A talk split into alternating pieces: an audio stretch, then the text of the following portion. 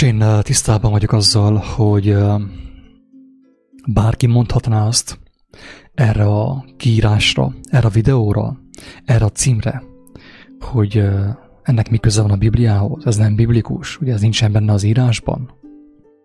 És igaza van, aki ezt mondja, hogy ez nincsen benne az írásban, a Bibliában, nagy valószínűséggel igaza van, mert így szó szerint nincsen benne az írásban az, hogy ok-okozat.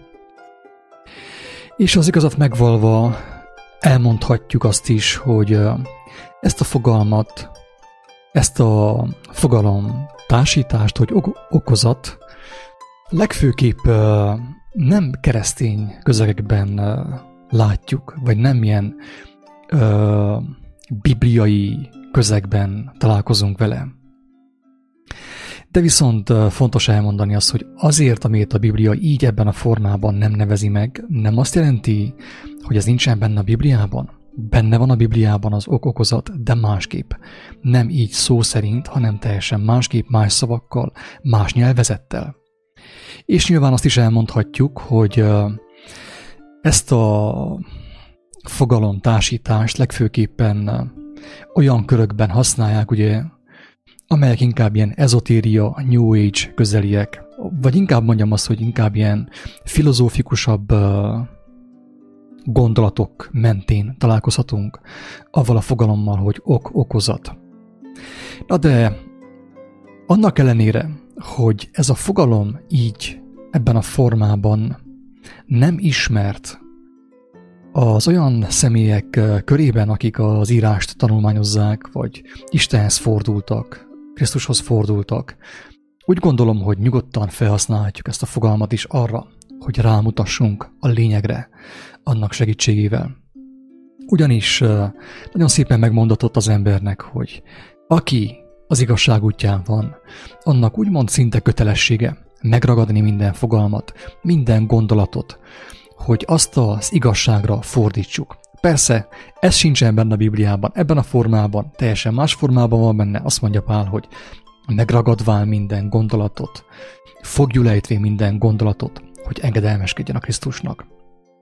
Tudjuk jól, hogy aki az igazságot ismeri, az igazság felé tart, vagy Istenben próbál uh, járni, azok az emberek lélek által teszik azt, és az ilyen személyek már nem a szavakba, a betűkben keresik az igazságot, nem ütköznek bele a betűkbe, hanem inkább arra figyelnek, hogy mi a töltete a szavaknak, a betűknek, hogy milyen üzenet van, milyen lelkület van, milyen lelkiség van a szavak és a betűk mögött.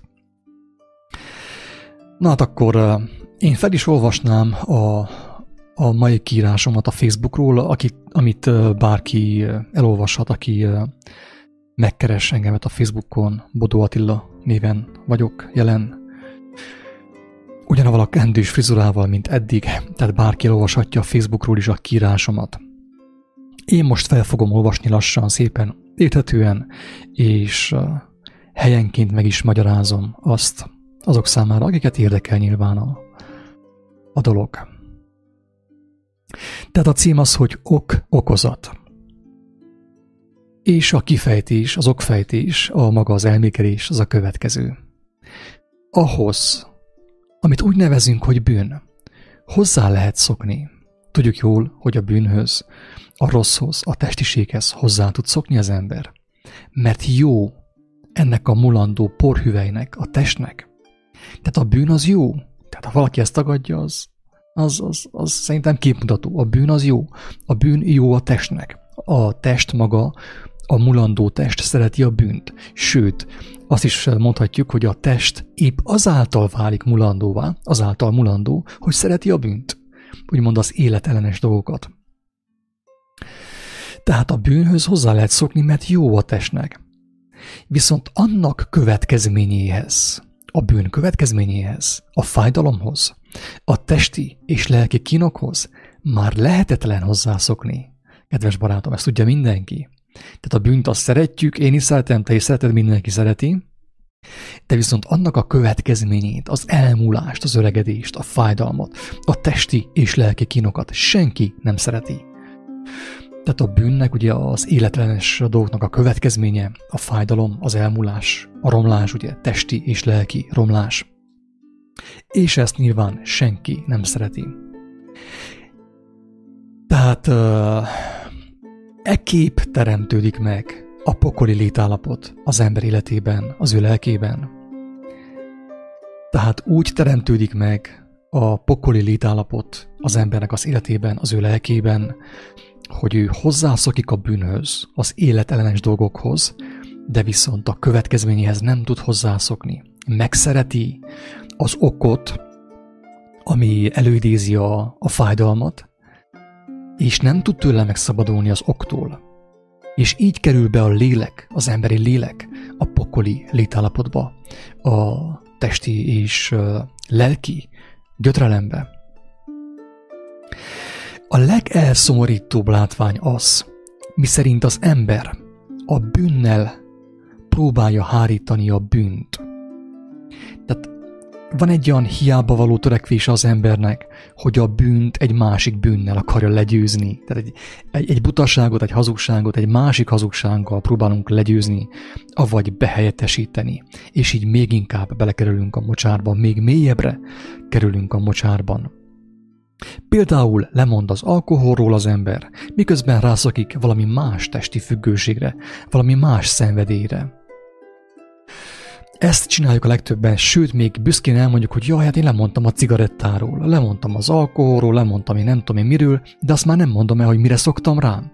Hogy mivel próbálom pótolni azt az örömöt, amit elvesztettem, amikor lemondtam az alkoholról, vagy a cigarettáról, vagy bármilyen más hiába valóságról a bűntől és annak következményétől, a testi és lelki romlás fájdalmától nem lehet megszabadulni testi szinten, azon a szinten, amelyken létrehoztuk azt. Talán többen találkoztak ezzel a gondolattal már, hogy bizonyos problémát általában a problémákat nem lehet megoldani azon a szinten, amelyeken létrehoztuk azt. Ez itt teljesen hiába valóság és őrültség egy, egy hazugságot egy másik hazugsággal helyreállítani, vagy próbálni megoldani. Tehát a bűntől és annak következményétől, a testi és lelki romlás fájdalmától nem lehet megszabadulni testi szinten, azon a szinten, amelyeken létrehoztuk azt.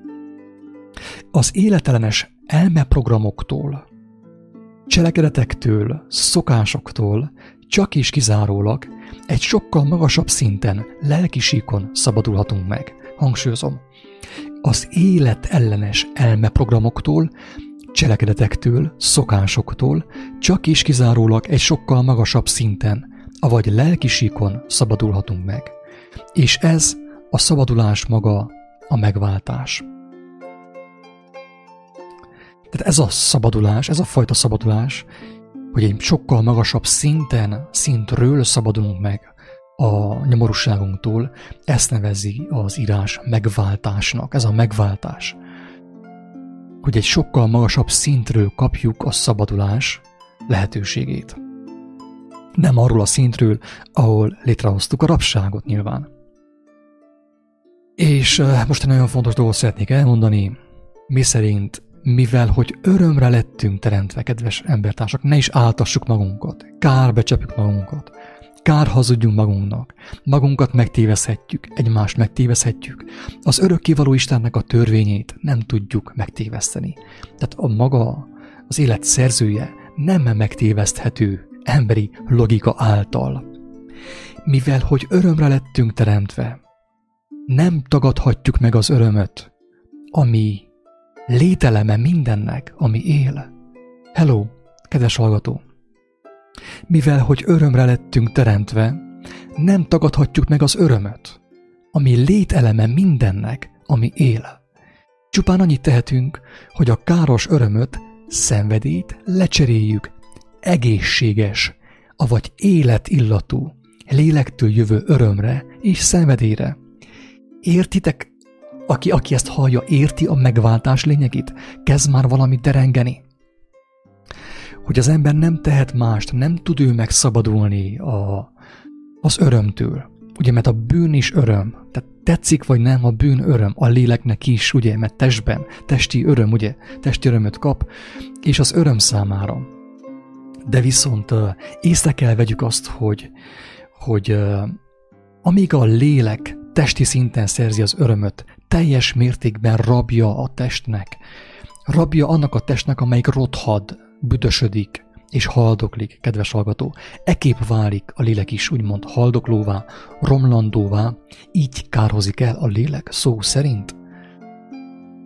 Csupán annyit tehetünk, kedves embertárs, hogy a káros örömöt, a mulandó örömöt, a testi örömöt lecseréljük egészséges, életillatú, lélektől jövő örömre és szenvedélyre.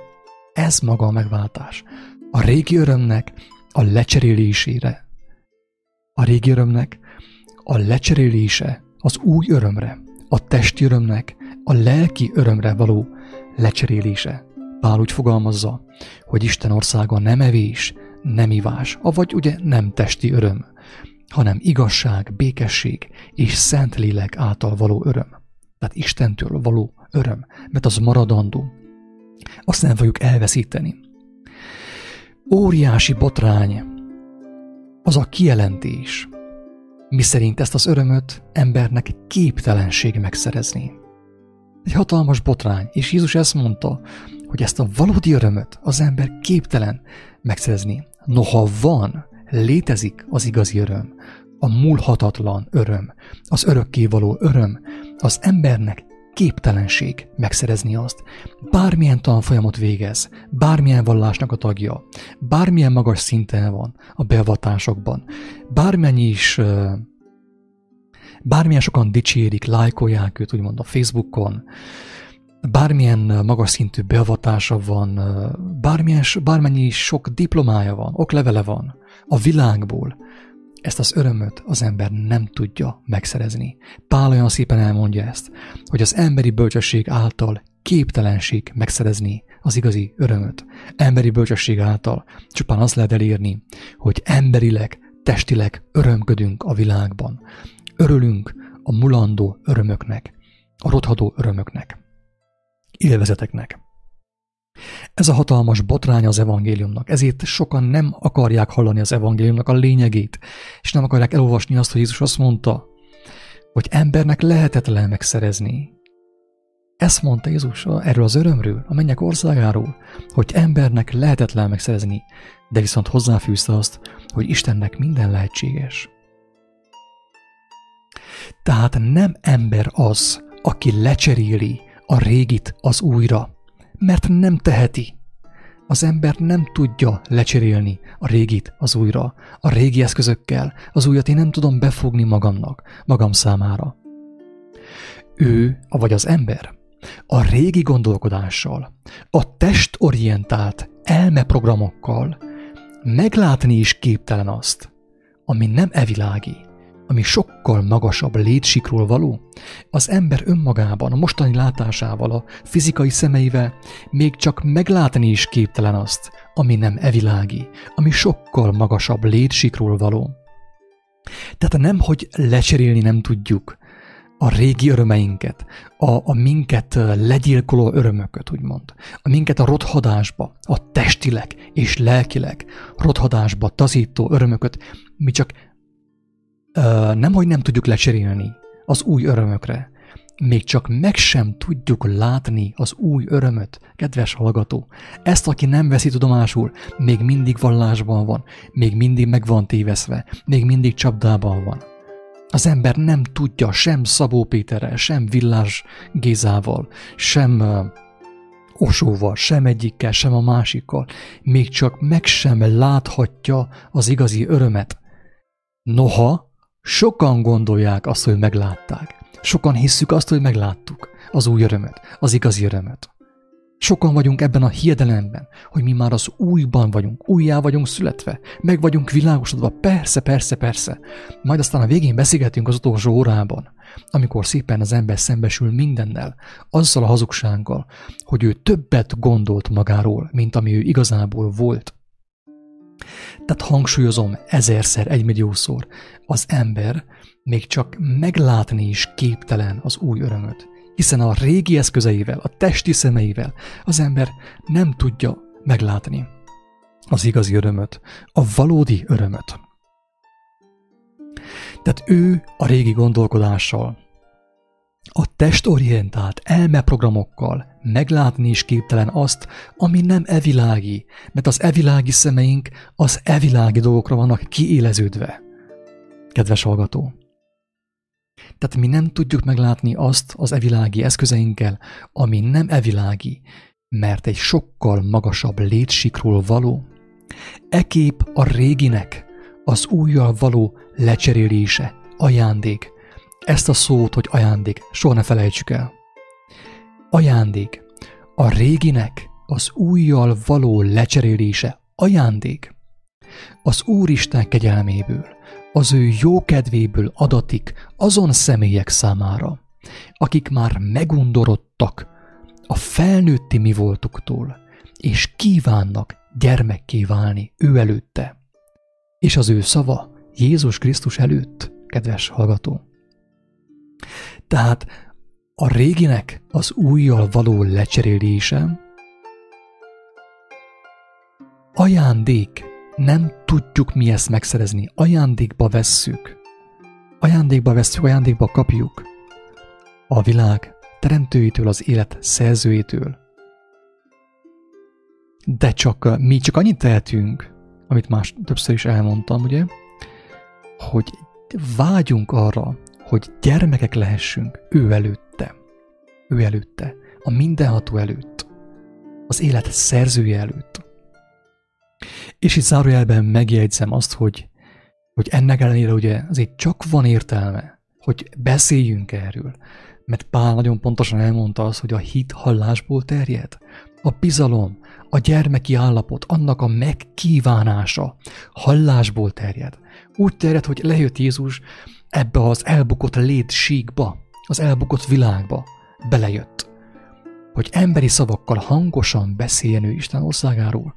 Pál ugyanezt tette, ő meg is fogalmazta, hogy a bizalom, ez a kapcsolat az apuka és a gyermek között hallásból terjed. Én, hogyha most elmondom neked, te nem biztos, de lehet, hogy meg fogod kívánni ezt az állapotot, ezt a kapcsolatot. És hogyha megkívántad, akkor te vágyakozol arra, hogy Istenem, Tegyél engem egy gyermekké, én egész életemben felnőtt voltam, már belefáradtam, megkeményedtem, megkérgesedtem, megteltem haraggal, gyűlölettel, félelemmel, bizalmatlansággal.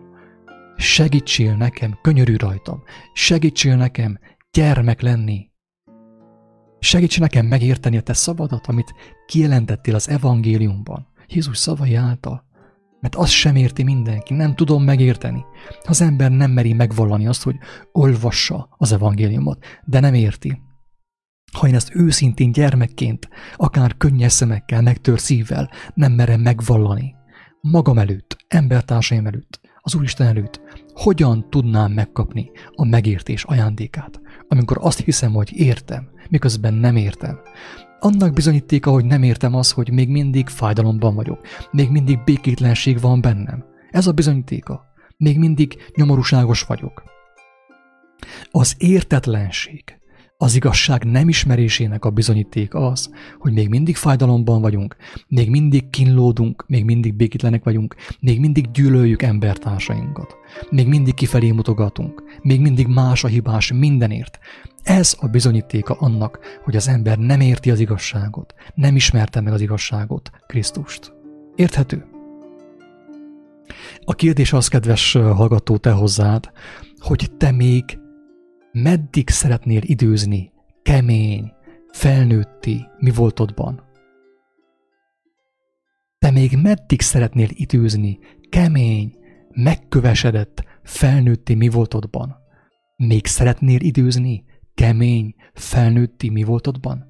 Vagy jó lesne már neked is gyermekké lenni, gyermeknek lenni?